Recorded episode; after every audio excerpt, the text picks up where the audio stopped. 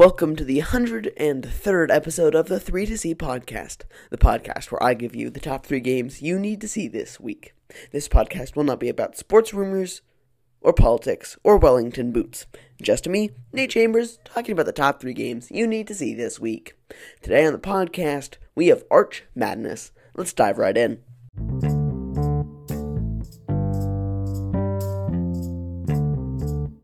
Our first game includes the number third ranked Kansas Jayhawks going on the road to take on the ninth ranked Texas Longhorns.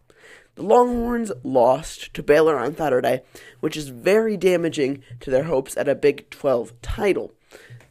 Kansas has already locked up at least a co champion and just needs one more win to fully claim the title as their own. Texas is looking to stop the Kansas train that has really gotten some steam behind it in recent weeks. But to even get a chance at trying to steal the number one seed in the Big 12 tournament from Kansas, they're going to have to beat TCU on the road, which is incredibly hard. As I've said the past few weeks, the Big 12 is incredibly deep. So to even get to Kansas and to even start thinking about Kansas, they're going to have to get past TCU. It's going to be a tough road for Texas. Can they climb the mountain? Game starts 2 p.m. Eastern Time, Saturday on ESPN.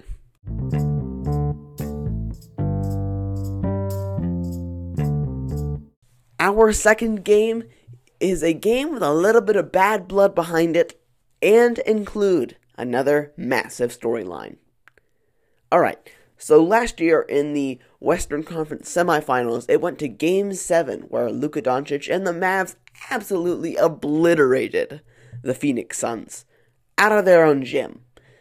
And this year, it's only gotten more intense as both teams are not doing as well as maybe they hoped going into the season, and are chasing a better seed for better positioning so they hopefully don't have to play each other again in the playoffs this year.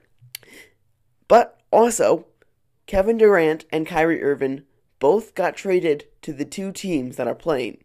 Kyrie Irving to Dallas, Kevin Durant to Phoenix, and this is their first meeting since they split up in Brooklyn. Some very intriguing storylines going into this mid-season to late season clash. Sunday at 1:30 p.m. Eastern Time on ABC.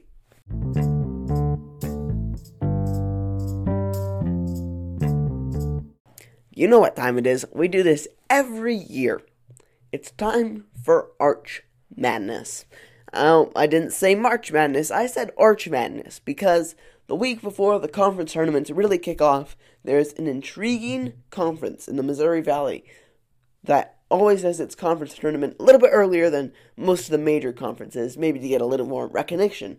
And always seemingly, the team that wins this has a good run in the big tournament. March Madness. And seemingly this year there are two frontrunners, but a whole pack of teams behind it that could come from nowhere and win the tournament.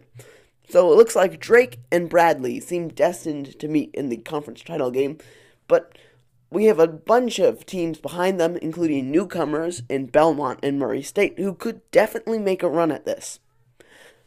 It's going to be very intriguing to see who comes out of Arch Madness and claims maybe the spot of Cinderella this year in March Madness.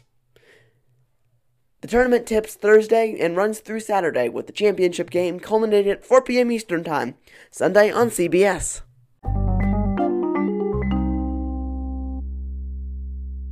Let's hit the review section, starting off with the Zags and St. Mary's. Gonzaga held St. Mary's at arm's length almost this entire game, keeping it within 5 to 14 points. In the end, they won by 9. Up next, Baylor destroyed Texas. Enough said. Finally, it was the most dramatic finish of the NBA season so far, with the Celtics' Jayson Tatum hitting a fadeaway three pointer with 1.8 before being answered by a 75 foot shot at the buzzer by Joel Embiid. Just one problem with Joel Embiid's shot didn't count. Celtics win.